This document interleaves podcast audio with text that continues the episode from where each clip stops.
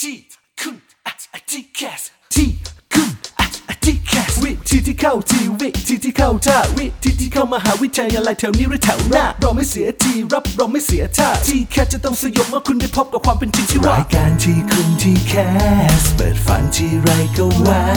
โดยพี่นัทนัทยาอาอาเพชรวัฒนาและพี่ก้าวรเกียรตินิ่มมากนิ่มมาก แต่อยังเดียวที่ไม่นิ่มเรามีเนื้อหาเอาไว้แทงเอาไว้ทิมเจ้าทีแคส สวัสดีค่ะ สวัสดีครับ ได้เวลาพูดคุยกันในเรื่องที่เฉพาะ และก็ตรงกับความสนใจในการหาวิธีการที่เข้าทีเข้าท่าในการเข้ามหาวิทยาลัยค่ะ ใช่ครับผมตอนนี้อยู่กับพี่ก้าวแล้วก็พี่นัทนะครับ มาประจำการในทีคุณทีแคสเช่นเคย ก็คือเราพยายามที่จะใช้ความสงสัยของน้อง ใช่ครับ มาผสมกับความขี้สงสัยของพวกเราด้วยนะคะ เออ ก็เลยเป็น EP ที่ 3 ต่อ ครับ เนื่องในเรื่องของ t c a s 64 มาแล้ว ใช่ ทวนสั้นๆ EP 1 เราคุยกันเรื่องของการบริหารจัดการโดยเฉพาะในรอบที่ 3 อืม พอมา EP 2 เราคุยหัวใจสำคัญอีกหนึ่งห้องคือเรื่องของข้อสอบ ครับ ที่จะมีการเปลี่ยนแปลง มา EP ที่ 3 ค่ะ จะเป็นประเด็นเกี่ยวกับเรื่องไทม์ไลน์ TCAS ที่มีอะไรปรับมีอะไรเปลี่ยนบ้างนะคะ เราจะลงรายละเอียดกัน แล้ววันนี้ค่ะวิทยากรก็ยังอยู่กับเรา EP ที่ 3 ต่อเนื่องกัน ใช่ นะคะ ยาวนานมาก ต้อนรับวิทยากรของเราเลยค่ะ ดรพีรพงศ์ตรียะเจริญ ผู้จัดการระบบ TCAS นะคะ สวัสดีค่ะอาจารย์กอง สวัสดีครับ สวัสดีครับ อาจารย์เบื่อพวกเราหรือยังคะ โอ้ยไม่เบื่อครับ ไม่เบื่อนะคะ อาจารย์ขาเมื่อสักครู่สรุปให้น้องฟังไปแล้วว่า 2 สัปดาห์ที่แล้วเราคุยอะไรกันบ้าง มาถึงสัปดาห์นี้นะคะ การบริหารจัดการเรื่องการสละสิทธิ์เป็นอย่างไรบ้างคะ เออเราก็ยังไม่ริดรอนสิทธิ์ที่เขาเคยได้ เขาสามารถเปลี่ยนแปลงการตัดสินใจได้หนึ่งครั้ง ค่ะ คือยืนยันสิทธิ์แล้วเปลี่ยนใจไม่เอาก็กดสละสิทธิ์ได้ แต่ปีเนี้ยเราจะกำหนดให้มันแคบลง อืม คือน้องจะสละสิทธิ์ได้ เพียงแค่ 2 ช่วงเวลาเท่านั้น คือรอบพอร์ตโฟลิโอถ้าน้องยืนยันสิทธิ์พอร์ตโฟลิโอแล้วคิดว่าตัวเองเลือกผิด เราก็กดสละสิทธิ์ในรอบพอร์ตโฟลิโอได้เลย ค่ะ หรือจะไปกดสละสิทธิ์อีกช่วงเวลาหนึ่งคือช่วงเวลาของโควต้า ค่ะ ช่วงโควต้าเนี่ยมันจะเป็นช่วงที่หลังจากสทศประกาศคะแนนแล้ว ค่ะ ดังนั้นน้องก็ยืนยันสิทธิ์พอร์ตโฟลิโอแล้วไปสมัครสอบสทศใช่ไหมไปสอบ ประกาศผลสิ้นเดือนเมษาอุ้ยคะแนนดีจังเลย อืม เราน่าจะลุ้นสาขารุ่นนี้นั่นได้ ดังนั้นพอโควต้าเปิดให้สละสิทธิ์น้องก็มาสละสิทธิ์ได้ ค่ะ ครับ คนที่ยืนยันสิทธิ์ในรอบโควต้าก็สามารถที่จะสละสิทธิ์ในรอบโควต้าได้ มีแค่ 2 ช่วงเวลาเท่านั้น พอเป็นช่วงเวลาของแอดมิชชั่นเราจะไม่อนุญาตให้สละสิทธิ์ละ ค่ะ แต่เราจะมีตัวที่เรียกว่าไม่ใช้สิทธิ์ อืม มันจะทำให้เกิดเป็นที่ว่าง พอมันมีที่ว่าง ขึ้นมาเราก็เลยจะทำการประมวลผลครั้งที่ โอเค 2 การไม่ใช้สิทธิ์มันคือได้แต่ไม่เอา ค่ะ อืม แต่การสละสิทธิ์คือได้เอายืนยัน แล้วเปลี่ยนใจ ค่ะ อืม มันจึงเป็นสละแต่นั้นสละสิทธิ์มันจะทำหลังจากยืนยันสิทธิ์ไปแล้ว แต่ถ้าเราต้องการประมวลผลครั้งที่ 2 เพื่อเติมที่ว่างเราจึงไม่อนุญาตให้มีการสละสิทธิ์ในช่วงแอดมิชชั่น ครับ แต่ให้เลือกไม่ใช้สิทธิ์แทน อืม นั้นประกาศผลมาแล้วไม่อยากได้ก็ไม่ใช้สิทธิ์ ครับ เป็นที่ว่างเราก็จะดึงคนขึ้น ค่ะ อืม อาจารย์การสละสิทธิ์เนี่ยวัตถุประสงค์มันคือเพื่อเปิดทางรอบต่อไปของ TCAS ใช่ ดังนั้นพอเด็กติดรอบพอร์ตโฟลิโอปุ๊บ แล้ว อาจารย์ ยืนยัน มีอ่ะยืนยันปุ๊บอาจารย์มีช่วงเวลาให้สละสิทธิ์ ทันที ครั้งที่หนึ่ง ครั้งที่หนึ่ง ตูบหลังจากนั้นอาจารย์เปิดรับสมัครรอบโคว โคว ตา ต้า ซึ่งเด็กที่ติดรอบหนึ่งแล้วยืนยันสิทธิ์ไปแล้วสมัครก่อนก็ได้ คือถ้าเกิดน้องได้พอร์ตโฟลิโอยืนยันสิทธิ์พอร์ตโฟลิโอน้องจะไปสมัครโควต้าไม่ได้ น้องยืนยันสิทธิ์ไปแล้ว จะไปสมัครรอบถัดไปไม่ได้ โอเค ต้องสละสิทธิ์ก่อน ค่ะ ดังนั้นถ้ายืนยันสิทธิ์พอร์ตโฟลิโอแล้วเปลี่ยนใจทันที จะไปโควต้าก็ต้องสละสิทธิ์พอร์ตโฟลิโอทิ้ง โอเค สมมุติว่าเขาเลือกช่วงเวลาสละสิทธิ์ช่วงที่หนึ่ง ครับ ยืนยันสิทธิ์พอร์ตโฟลิโอสละสิทธิ์พอร์ตโฟลิโอเขาจะไป โควต้า โควต้าได้ หรือเขาจะรอไปแอดมิชชั่นก็ได้ เออ งั้นสรุปจากอาจารย์ต่อยนิดนึงก็คือว่าเด็กชายก้าวหนู ครับ ติดรอบพอร์ตโฟลิโอ อืม การตัดสินใจครั้งที่หนึ่ง ผ ถ้าม หนู ยืนยันแล้ว ถ้าหนูอยากไปโควต้า ครับ หนูต้องสละสิทธิ์ครั้งที่หนึ่งนี้เลย ใช่ ถูกไหมคะอาจาร ถู ย์ กต้องครับ อาจารย์เป็นกรรมการให้เด็กหญิงนัดกับหญิงเด็กหญิงก้าวด้วยนะคะ ไม่ได้ชายก้าว เออเด็กชายก้าวด้วยนะคะปุ๊บถ้าเด็กชายก้าวสละสิทธิ์ อ่า เด็กชายก้าวก็จะไปต่อรอบ โควต้า ได้ แต่ถ้าเด็กชายก้าวเก็บไว้ก่อน อืม แล้วรอบโควต้าเปิดทำได้แค่มองตาปริบๆถูกไหมคะอาจารย์ ครับ เข้าร่วมไม่ได้เพราะตนได้ยืนยันสิทธิ์ไปแล้ว ครับ แต่สนใจรอบที่ Admission 3 คือ admission ก็ไปสละสิทธิ์ ซึ่งการสละสิทธิ์ครั้งที่ 2 มันจะเกิดขึ้นหลังประกาศผลโควต้า ใช่ ซึ่งครั้งที่2เนี่ยกลุ่มที่ติดโควต้าก็สละสิทธิ์ได้ ครับ เพื่อไปต่อรอบ ครั 3 บ กลุ่มที่ติดรอบทีหนึ่1 ที่ยังไม่เคยสละสิทธิ์ก็สละสิทธิ์ได้ถูกไหมคะอาจารย์ แต่ว่าน้องๆจะมีสิทธิ์ในการสละสิทธิ์เพียงแค่หนึ่งครั้งถูกหม เพื่อไป ครับ ต่อ เพื่อไปต่อได้แค่หนึ่งครั้ง หนึ่งครั้ง ถ้าเกิด ค่ะ น้องยืนยันสิทธิ์ครั้งที่ 2 แล้ว แล้วอยากจะเปลี่ยนใจอีก น้อง อืม กดสละสิทธิ์ได้ ค่ะ กดสละสิทธิ์ได้ แต่กลายเป็นสละสิทธิ์สองครั้ง น้อคงรับ จะไปต่อไม่ได้ ระบบก็จะเตือนนะครับ อ๋อ ปีที่ผ่านมาก็จะมีปัญหา กดได้แต่ไม่มีไม่มีเหตุอะไรเกิดขึ้นถูกไหม คือคื ฮะ อกดไปปุ๊บ ระบบก็จะป๊อปอัพวินโดว์ขึ้นมาบอกว่า ท่านกำลังจะสละสิทธิ์ครั้งที่สอง เออ ท่านจะไม่มีโอกาสสมัครคัดเลือกรอบถัดไปนะ อืม า ต้องการสละสิทธิ์แน่ใจนะ ถ้าแน่ใจขอ OTP one time อ๋อ password น้องก็กดดำเนินการ โอเคเข้าใจแล้ว เสร็จเรียบร้อยแล้วน้องก็จะมาบอกว่าอ้าว ก็เขาบอกว่าได้ ผมไม่รู้นี่ว่ากดครั้งที่สองไปแล้วแล้ว อ่ะ จะ แล้ว ส ทำไม มัคร เรา ไม่ ไม่ ได้ ตัดตัดระบบไปเลยไม่ให้ เออ ยืนยันสิทธิ์ไม่ได้ไปเลยเหรอคะอาจารย์ การจะสละสิทธิ์ มันคือสิทธิ์ของเขาที่เขาจะสละ เราจะไปห้ามการสละสิทธิ์ไม่ได้ แต่ระบบเนี่ยรับรับคำร้องขอแค่หนึ่งครั้ง รับคำร้องขอทุกครั้งที่เขามีสิทธิ์ดังนั้นครั้งที่สองเขาบอกว่าไม่เอายังไงฉันก็ไม่เรียน ครับ ก็บอกระบบ ระบบก็เตือนแล้วนะที่คุณกำลังทำครั้งที่ 2 คุณไปต่อไม่ได้นะ คุณต้องการสละสิทธิ์แน่ใช่ไหม อ่า ถ้าแน่ก็บอกมา ปึ้งมันเป็นที่ว่าง มหาวิทยาลัยต้องการรู้ที่ว่างไง เพื่อที่จะไปเพิ่มจำนวนรับในรอบถัดไป แปลว่าสละสิทธิ์กี่ครั้งก็ได้ แต่สละสิทธิ์ที่เปิดทางรอบต่อไปอะทำได้แค่ครั้งเดียว ใช่ อ๋อเหมือนน้องแบบเหมือนยือยู่ดีๆก็มายืนยันเจตจำนงว่าไม่เรียนได้แต่ไม่เรียน เออ ถูกไหมฮะ ออ มันก็เลยว่างเลย อาจารย์ก็เลย แต่ว่า รับ ไปต่อไม่ได้แล้ว อ่าเหมือนอาจารย์ รับออเดอร์ไว้เพื่อให้มหาวิทยาลัย รู้ รู้ว่า ว่า เขา แบบว่างไม่เอา เขาทิ้งเธอไปแล้วนะ ใช่ เธอไปหาคนใหม่มาเลย ถูกอ ซึ่งตัวน้องบางคนก็จะเข้าใจว่าอ้าฉันก็สามารถไปรอบต่อไป เดี๋ยว ได้ ทบอ ไม่ได้ หาคนใหม่ให้ฉัน เพราะว่าระบบเขาบอกว่าเนี่ยรับได้แล้วเนี่ย ไม่ใช่นะคะ ไม่ใช่ ไม่ใช่ นี่ไง สละสิทธิ์ได้หนึ่ง ค ค รั้ รั้ ง งเพื่อไป เดีย ต่ ว อ เออ สละสิทธิ์ครั้งที่ 2 ไปต่อไม่ได้ ค ค รั รับ อ่า แต่สละสิทธิ์ได้ เออ สละสิทธิ์ได้ เนี่ยแหละ มันจะมีความไอ้ น้อง นี่ขอ คะ ง มัน คำหน่อย มันทั้งเรื่องของการจัดการและเรื่องของหลัก เออ ภาษาด้วยนะคะ ใช่ใช่ คือถ้าเราบอกว่าสละสิทธิ์ได้หนึ่งครั้ง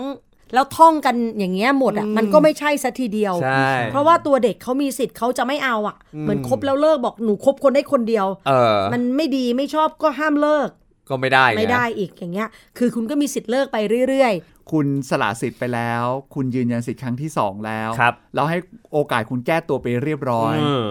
คุณต้องวางแผนให้ดี เราต้องการสร้างนักวางแผนที่ดีให้กับประเทศชาติ ๆ ค่ะ ครับ เราจะไม่เอื้อให้เด็กเนี่ยทำเป็นเล่น อืม ๆ แล้วค่อยมาเปลี่ยนแปลงไปเรื่อย ๆ ค่ะ เราไม่ต้องการคนแบบนั้นไปบริหารประเทศพัฒนาประเทศ ครับ นะต่ต้อ อ งมีการวางแผนที่ดี พอเราเคลียร์เรื่องรอบหนึ่งรอบสองแล้ว ถ้าเด็กสมัครรอบที่สามสอบติดแล้ว การเคลียร์ริ่งของรอบนี้หน้าตามันเป็นยังไงคะอาจารย์ คือระบบของเราเนี่ยของ admission รอบ3เนี่ยก็ยังเป็น auto clearing เหมือนเดิม ค่ะ หมายความว่าเวลาที่น้องสมัครมา 10 อันดับสูงสุด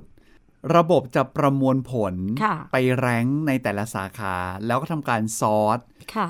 อันดับที่ดีที่สุดที่น้องติดเป็นตัวจริง แล้วประกาศผลเพียงอันดับเดียว ครับ พอประกาศผลออกมาเนี่ยรอบ3เนี่ยเราประกาศผลวันที่ 26 ค่ะ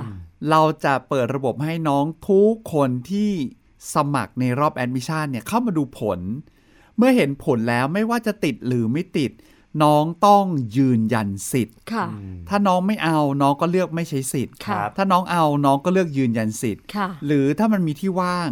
ในอันดับต้นๆนน้องก็จะขอเลื่อนขึ้น ยืนยันสิทธิ์ในอันดับสูงขึ้นได้ ค่ะ นะครับ ซึ่งรายละเอียดของการติ๊ก ติ๊ก ติ๊ก อืม ในรอบที่สาม ครับ เราได้ลงรายละเอียดกันแบบละเอียดยิบเลย ใช่ ใน EP หนึ่ง เออต้องไปต้องไปฟังนะ เวลา ก่อน เรา ที่จะ มี มาฟัง จำ อั กัด นนี้ ถูกต้องดังนั้น ถ้าน้องๆ ฟังมาถึงตรงนี้แล้วเกิดข้อสงสัย จบรายการแล้วค่อยย้อนกลับไปฟัง EP 1 ทีแคส64 ก็เหมือน 63 เหมือนหกสามยังทำออโต้เคริง ยัง ประ ค กาง ศ มี ผลหนึ่งอันดับเท่า โอ นั้น เค ยังคงมีออโต้เค r ริงแต่สิ่งที่มันหายไปอาจารย์ คือ ปี 63 มันยังสามารถสละสิทธิ์หลังจากออโต้เค r ริงได้อีก อืม ใช่ คือปี 63เนี่ย พอประกาศผลออกมาน้องมายืนยันสิทธิ์ ค่ะ พอยืนยันสิทธิ์เสร็จแล้ว เราก็เปิดระบบให้สละสิทธิ์ ซึ่งพอเปิดระบบสละสิทธิ์ปั๊บมีจำนวนว่างเกิดขึ้น ค่ะ สาขาวิชาก็จะไปเพิ่มในจำนวนรับในรอบทีสี่ 4 ต่อ ครับ นะครับ ซึ่งตรงเนี้ยครับทำให้เอ่อน้องๆที่อยู่ในระบบของรอบ 3 รู้สึกว่าเอ๊ะทำไมไม่เรียกตัวสำรองเขา ค่ะ ปีนี้เราก็เลยเปลี่ยนไม่ให้สละสิทธิ์ละ ครับ แต่ถ้าเกิดคนไหนที่ไม่ต้องการที่จะเรียนให้เลือกไม่ใช้สิทธิ์แทน อ๋อ เมื่อมีที่ว่างเกิดขึ้น ระบบก็เลยทำการประมวลผลครั้งที่สอง ค่ะ ตอนนั้นปี 64 จึงไม่อนุญาตให้สละสิทธิ์ เพราะถ้าเกิดให้สละสิทธิ์ปั๊บกระบวนการมันจบ ค่ะ เราก็จะไม่สามารถประมวลผลครั้งที่ 2 ได้ทัน อ๋อ เข้าใจละ คือแค่สื่อสารให้รู้ว่าไม่เอา ไม่เอาเพื่อที่ทบจะได้ประมวลผลรอบที่ 2 ให้กับคนที่เขาต้องการ ใช่ คณะนี้ แต่ถ้ารอจนมีการสละสิทธิ์อะมันเหมือนจบขั้น จ ต บ อนไปแล้ว กระบวนการไปแล้ว อ๋อ มันไม่ทัน เราจะประมวล ที่ ผล จะ ครั้ มาง ที่สองไม่ทัน เออเขย่าครั้งที่สองถูก โอ ไหม เค ฮะ ดังนั้นก็เลยเขย่าหนึ่งเขย่าสองตามการสื่อสารว่าไม่ใช้สิทธิ์ หรือยืนยันสิทธิ์เท่านั้น ใช่ แล้วก็แสดงความประสงค์ว่าขอประมวลผลใหม่ ครับ อ่านี่คือ3ช้อยที่เด็กๆเขามี ใช่ อ่า แล้วแต่ว่าพอจบขั้นตอนนี้แล้ว แปลว่าติดอะไรคุณต้องเอาอันนั้นแล้ว ใช่ ไปเล่นต่อ ไปเล่นต่อไม่ได้ รอบ สละสิท สี่ ธิ์ต่อ ไม่ ไม่ ได้ ได้ เพราะรอบสี่เนี่ยเป็นรอบที่สำหรับคนที่ยังไม่มีที่เรียน อ๋อ คนที่ผิดหวังมาโดยตลอด ค่ะ ดังนั้นคนที่ได้โอกาสแล้ววางแผนแล้วได้แล้ว ก็ไม่ควรจะไปแย่งเพื่อน โอเค อันนี้ต่างจากรอบ 3 ชัดเจนนะ เออ เพราะว่ารอบ 3 เนี่ย พอเรามีสละสิทธิ์ หลังจากรอบแอดมิชชั่น4เอ่อ ขออภัยรอบทีสี่ 4 ปี 63 นะ คือรอบทีสี่ 4 คือแอดมิชชั่นกลาง ตอนนั้นเนี่ยอาจารย์ยังให้มีการสละสิทธิ์เกิดขึ้น ก็แปลว่าคนที่ไปรอบ 5 มี 2 กลุ่ม คือกลุ่มไม่ติดอะไรเลยกับคนที่ สละสิทธิ์ อ๋อ แต่ปีนี้เราต้องการให้รอบ 5 คือรอบคนที่ยังไม่มีที่เรียนจริง ค่ะ ๆ คนที่มีที่เรียนแล้วไม่ต้องไป โอเค เพราะฉะนั้นก็ก็ดีนะ เพราะว่าสุดท้ายแล้วในรอบสุดท้ายก็จะเป็นที่ของคนที่เขาเขาต้องการจริง ๆ เนาะใช่ไหมครับ แล้วเขา ครับ ยังไม่มียังไม่มีแหล่งพักพิงของเขา ใช่ใช่ ไม่ใช่ว่าคนเก่งจากรอบอื่นๆ ก็จะไปแย่งที่พักพิงสุดท้ายของเขาอี อาก จารย์มีข้อมูลไหมคะว่ารอบที่ 5 เนี่ย คนที่ติดไปแล้วอะไหลมาแย่งคนที่ไม่ติดเลยเนี่ย เยอะมากน้อยแค่ไหนคะ มีหลักพันเลยฮะ โอ้ เป็นหลักพัน ค่ะ ซึ่งก็แปลว่าพอเราลดตรงนี้ได้เนี่ยยอดตัวเนี้ยมันจะต้องหายไปแน่นอน เออ แล้วเด็กที่จะไม่ติดมหาวิทยาลัยเลยก็จะลดไปได้ ใช่ เพราะว่าไม่ถูกคนที่ติดซ้ำมาแย่ง ใช่ ไง เพราะว่า ถูก พอฟังอย่างนี้แล้วอ่ะแทบเป็นเปอร์เซ็นต์ที่น้อยมากนะ ค่ะ ที่เด็กหนึ่งคนจะไม่มีที่เรียน ค่ะ ถูกไหมฮะ อ่ะหลังจากนี้ไปเป็นเก็บรายละเอียดทีละข้อนะคะ ก่อนทำประชาพิจารณ์ได้มีการประชาสัมพันธ์มาว่า เราจะมีข้อสอบใหม่เป็นทางเลือกให้สอบด้วยคอมพิวเตอร์ที่มีชื่อว่า t c a t ล่าสุด 64 เรายังเดินต่อ t c a t ไหมคะอาจารย์ เออหกสี่ยังไม่มีครับ ค่ะ เพราะว่ามันเป็นตัวใหม่ แล้ ครับวเราเจอสถานการณ์โควิด ค่ะ โอ้ โควิดมันทำให้เราชะงักเลยฮะ เพราะถ้าเกิดเราจะทำตัว t g a t ตัวเนี้ยเราเป็นคอมพิวเตอร์เบส เราต้องเตรียมอุปกรณ์ เราก็ต้องหาเครือข่าย ค่ะ ซึ่งตัวเนี้ยครับ มันเป็นประเด็นที่ทำให้เรายังไม่สามารถดำเนินการได้ ค่ะ แต่ยังคงปูทางเพื่อไปสู่ t c a t ในอนาคต t g a t ในอนาคต อ๋อยังไงก็ยังจะมี อย่างแน่นอนที่จะต้องเกิดขึ้นในปี อ๋อห ค่ะ กหกกำลังจะถามหน่อย อ๋อ ว่าปีไหนหก เป้าหมาย ก คือขยับไป 66 เลย 66 ใช่ครับ คือแพลน66 ของอาจารย์เนี่ยอาจารย์ลดรอบและแอดมิชชั่นกลางก็ไม่มีเหลือแล้ว พอแอดมิชชั่นกลางที่ไม่มีเหลือเนี่ยเป็นเพราะว่าเอ่อการศึกษาขั้นพื้นฐานเนี่ยเอ่อม .6 เขาจะเปลี่ยนระบบการสอบ o n e t ค่ะ จากเดิมเนี่ยทุกคนจะต้องสอบ ค่ะ ครับ ตอนนี้เขาจะใช้วิธีการสุ่มสอบ อืม เหมือนการสอบพิซซ่า ค่ะ นะครับน้องทุกคนไม่จำเป็นต้องสอบ อ๋อ ดังนั้น เราก็จะไม่มีคะแนน o n e t มาทำการคัดเลือก เข้าใจละ ในอนาคต ในอนา คือ ค ใน ต อนาคตโอเน็ตมันจะทำหน้าที่เฉพาะที่มันถือกำเนิดมาจริง ๆ คือวัด ใช่ ผลสัมฤทธิ์ทางการศึกษา ใช่ จะไม่พ่วงกับการเข้ามหาวิทยาลัย ไม่พูด อันนี้ย้ำนะคะว่าคืออนาคต ใช่ ซึ่งในระห ปี ว่าง ไหนยังไม่รู้ อ่ะ นะ กว่าจะถึงอนาคตเนี่ยก็ต้องมีการปรับไปเรื่อย ๆ แต่ว่าอย่างน้อยๆครอบครัวหนึ่งบางคนมีลูกม ครับ .4 ม .3 ม .2 อย่างเงี้ยจะได้รู้ว่ายังไงเป้าหมายในอนาคตจะมีการทีแกตก็คือ ปรับข้อสอบแกต ให้สามารถใช้ได้จริง แล้วก็มีการคิดวิเคราะห์อะไรที่สามารถไปทำงานต่อได้ เออ ว่าอย่าง เรา นั้น ดู เถ ส อะ มรรถนะการทำงานในอนาคต ครับ ค่ะ จริงๆ บางทีเนี่ยพอเราเปลี่ยนข้อสอบเปลี่ยนอะไรไปแล้วก็ต้องมาวัดกันอีกทีหนึ่งเนาะว่าเด็กเข้าไปในมหาวิทยาลัยแล้ว ผ่านระบบแบบนี้ไปแล้วตอบโจทย์หรือเปล่า ถูกต้อง ใช่ เพราะว่าจริง ๆ มันอาจจะได้ชุดข้อมูลใหม่ แล้วก็ต้องเปลี่ยนปรับเปลี่ยนปรับกัน อ่า ไปเรื่อยๆ ถูกไหม ค่ะ ฮะ ครับ อีกหนึ่งเรื่องค่ะอาจารย์ คณะอะไรก็ตามที่อยู่ใน Admission 2 รับกลางร่วมกันสำหรับในปีนี้ เรามีการปรับเกณฑ์ Admission 2 ยังไงบ้างคะอาจารย์ มีอยู่สาขาเดียวครับ นั่นคือสาขาสัตวแพทยศาสตร์ ค่ะ เดิมเนี่ยสาขาสัตวแพทยศาสตร์เนี่ยใช้คะแนนเฉพาะแพทสองสามสิบเปอร์เซ็นต์ ค่ะ นะครับ ปีนี้ก็จะเปลี่ยนโดยการเพิ่มแพทหนึ่งเข้ามาด้วย เอาความถนัดทางคณิตศาสตร์ 10% ค่ะ แล้วก็ความถนัดทางวิทยาศาสตร์จากเดิม 30 ลดเหลือ 20 อืม สัตวแพทย์เนี่ยมันจะมีทั้งเกณฑ์ admission 1 กับ ครับ admission 2 admission 1เนี่ยใช้เกณฑ์ของกสพท อ๋อ พระ ค่ะ กสพทมีทั้งหมด4สาขา คือ ค่ะ แพทย์ทันตะเภสัชสัตวแพทย์ แล้วใช้เกณฑ์ของกสพท ส่วนบางมหาวิทยาลัยในสาขาสัตวแพทย์เขาก็จะมีเปิดรับใน admission 2 ค่ะ ก็จะใช้คะแนนแพทหนึ่งเพิ่มขึ้นดังนั้น ค่ะ น้องที่วางแผนจะสอบคัดเลือกเข้าสัตวแพทย์ด้วยเกณฑ์ admission 2 ก็ต้องไปสอบแพทหนึ่งเพิ่มด้วย ค่ะ อืม โอเคค่ะ อาจารย์ขาทีนี้ขอขยับต่อมาในรอบรอบทีสี่4 รอบสุดท้าย ก็คือ direct admission รอบเก็บตกนี้ รอบนี้เนี่ย แต่ละมหาวิทยาลัยอิสระต่อการมีอะไรที่มาพ่วงเป็นการทำงานร่วมกับทปอหรือว่า MyTCAS ด้วยไหมคะ มีฮะตั้งแต่ปี 63 นะครับ เราให้อิสระกับมหาวิทยาลัยในรอบ direct admission รอบเก็บตก ค่ะ เงื่อนไขที่สำคัญเลยคือ รอบนี้เปิดให้เฉพาะน้องๆที่ยังไม่มีที่เรียน ค่ะ ดังนั้นมหาวิทยาลัยจะรับสมัครหรือไปประมวลผลประกาศชื่อผู้ผ่านการคัดเลือกเนี่ยจะมาดึงข้อมูลตรวจสอบสถานะของน้องๆก่อน ว่าน้องเนี่ยยืนยันสิทธิ์ไปหรือยัง ครับ หรือว่าสละสิทธิ์ไปสองครั้งหรือยัง เออ ถ้ายืนยันสิทธิ์อยู่หรือว่าสละสิทธิ์ไปแล้วสองครั้ง ก็จะไม่สามารถสมัครและผ่านการคัดเลือกของรอบ direct admission ได้ ม ทุกอย่างจะโชว์หมด คืออย่าเห็นว่าอุ้ยเป็นอิสระแล้วก็เดี๋ยวไปดีลตรงกันเอง เออ เพราะยังไงเขา จะ ต้อ มี ง น้ เอา อข้อบงาง มู ค ล นนะฮะปีที่ผ่านมาเนี่ยพอได้ประกาศรอบพอร์ตยืนยันสิทธิ์รอบพอร์ต เสร็จแล้วพอมหาวิทยาลัยเรียกไปรายงานตัว แล้วบอกเออเปลี่ยนใจแล้วไม่เอาดีกว่า สละสิทธิ์ไม่เรียน ก็เลยไม่ไปรายงานตัว ค่ะ มหาวิทยาลัยก็ตัดชื่อน้องทิ้ง ค่ะ แล้วก็ไปเพิ่มรับ แล้วน้องก็นึกว่าตัวเองเนี่ยสละสิทธิ์ไปแล้ว เออ แล้วก็จะรอไปรอบ direct admission ค่ะ ไปรอบเก็บตก ค่ะ มหาวิทยาลัยตรวจสอบอ้าวน้องยืนยันรอบพอร์ตอยู่นะ บอกผมไม่ได้ไปรายงานตัวครับ มหาวิทยาลัยไม่สนนะ อ๋อ การสละสิทธิ์ต้องเกิดขึ้นในระบบเท่านั้น โอ้ เท่ากับว่าน้องคนนั้นก็คือไม่มี ไม่มีที่เรียนสำหรับปีนี้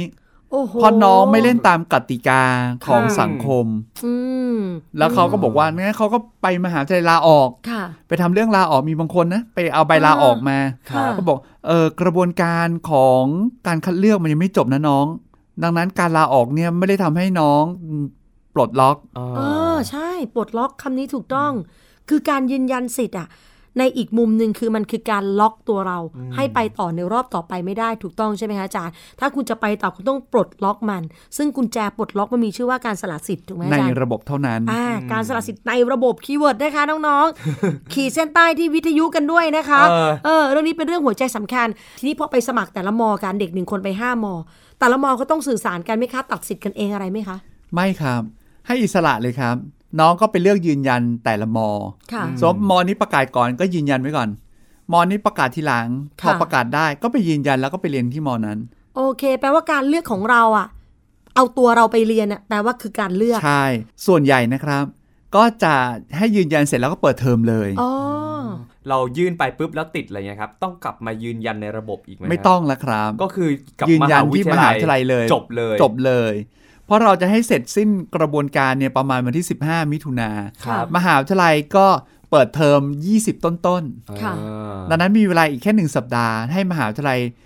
เตรียมตัวน้องๆในการเข้าเรียน ครับ ดังนั้นน้องก็จะไม่มีเวลาในการคิดมาก ค่ะ ถือว่าถ้าเกิดสมมติน้องๆติด 5 ที่ในรอบที่ 4 แล้วน้องๆเลือกไปเรียนที่ไหน ก็คือที่นั่น ก็คือที่นั่น แต่ว่าถ้าเกิดว่าไอ้ที่อื่นที่ยืนยันไปแล้ว ไม่เห็นตัวนักศึกษาก็คือตัดทิ้งไป ก็ตัดทิ้งเขาก็ ค่ะ ถ้ายังมีเวลาเหลือเขาก็เปิดรับเพิ่ม เออ เออ ก็อย่างนี้ ซึ่งรอบที่สีนี้ไม่มีอะไรเกี่ยวข้องกับทปอนอกเหนือไปจากการดึง ตรวจสอบ Data ข้อมูลกัน ตรวจสอบสถานะของผู้สมัคร ค่ะ ครับ ขออีกหนึ่งหลักสูตรอาจารย์นี่ก็เป็นกลุ่มคนสำคัญในการพัฒนาประเทศกลุ่มนานาชาติ หลักสูตรอินเตอร์ต่าง ๆ ทุกมหาวิทยาลัย เกี่ยวข้องอะไรอยู่ตำแหน่งไหนบริบทใดใน t c a s คะ หลักสูตรนานาชาติเนี่ยจะเกี่ยวข้องกับ TCAS คือผู้เรียนที่เป็นคนไทย ค่ะ ถ้านักเรียนเป็นคนไทยยังต้องอยู่เงื่อนไขคือ 1 คน 1 สิทธิ์ ค่ะ ดังนั้นน้องไปสมัครหลักสูตรนานาชาติหลายที่ ครับ แล้วผ่านการคัดเลือกหลายที่ ค่ะ น้องจะต้องเข้าระบบ TCAS เพื่อเลือกยืนยันเพียงที่เดียว ค่ะ จะเปรียบเสมือนกับ 1 สาขาที่น้องไปสมัครคัดเลือก ค่ะ น้องจะไปคัดเลือกในช่วงก่อนพอร์ตโฟลิโอเขาก็จะส่งชื่อมา ให้บริหารจัดการสิทธิ์ในช่วงพอร์ตโฟลิโอ ครับ ถ้าหลังพอร์ตโฟลิโอไปสมัครคัดเลือก เขาก็ส่งชื่อมารอบโควตา อ๋อ น้องก็ต้องเข้าระบบ เฉพาะนักเรียนไทย ค่ะ ครับ ที่สมัคร แต่ตอนนี้อาจารย์ลดการยืนยันสิทธิ์ที่ไม่ใช่ออโต้คิวริงไม่เกี่ยวคือยืนยันสิทธิ์เนี่ยมันก็มีแค่สองรอบ ใช่รอบรอบหนึ่งรอบสอง แล้วถ้าเกิดการรับอินเตอร์มันเกิดขึ้นหลังจากนั้น แล้วเราไม่มีช่วงเวลาในการยืนยันสิทธิ์ให้เขาเขาจะเข้ามาทีแคสยังไงคะอาจารย์ ทำเหมือนกับรอบ direct admission อืม คือกระบวนการการสมัครคัดเลือกอยู่ที่มหาวิทยาลัยยืนยันสิทธิ์อยู่ที่มหาวิทยาลัย ค่ะ แต่มหาวิทยาลัยจะตรวจสอบสิทธิ์ก่อน ค่ะ จะไม่ประกาศผลเด็กที่ยืนยันสิทธิ์อยู่ในระบบแล้วสมมติวบนานาชาติประกาศผลรอบที่หนึ่ง ค่ะ ในช่วงรอบที่หนึ่งแล้วน้องก็มายืนยันนานาชาตินี้ไปแล้ว ค ค่ะ รับ ปึ๊บแล้วพออีกนานาชาติอีกที่หนึ่งเปิดรับรอบ direct admission น้องจะไปสมัครนานาชาติอันนั้น อืม นานาชาตินั้นก็จะตรวจสอบสถานะของน้องเพราะว่าอ้าวน้องยืนยันสิทธิ์ที่นี่ไว้แล้วนะ ครับ ค่ะ หมดสิทธิ์สมัคร นานาชาติกับนานาชาติก็ตัดกันเองหนึ่งคนหนึ่งสิทธิ์เหมือน ห กั นึ่งคนหนึ่งสิทธิ์เพราะถือว่าเป็นคนไทย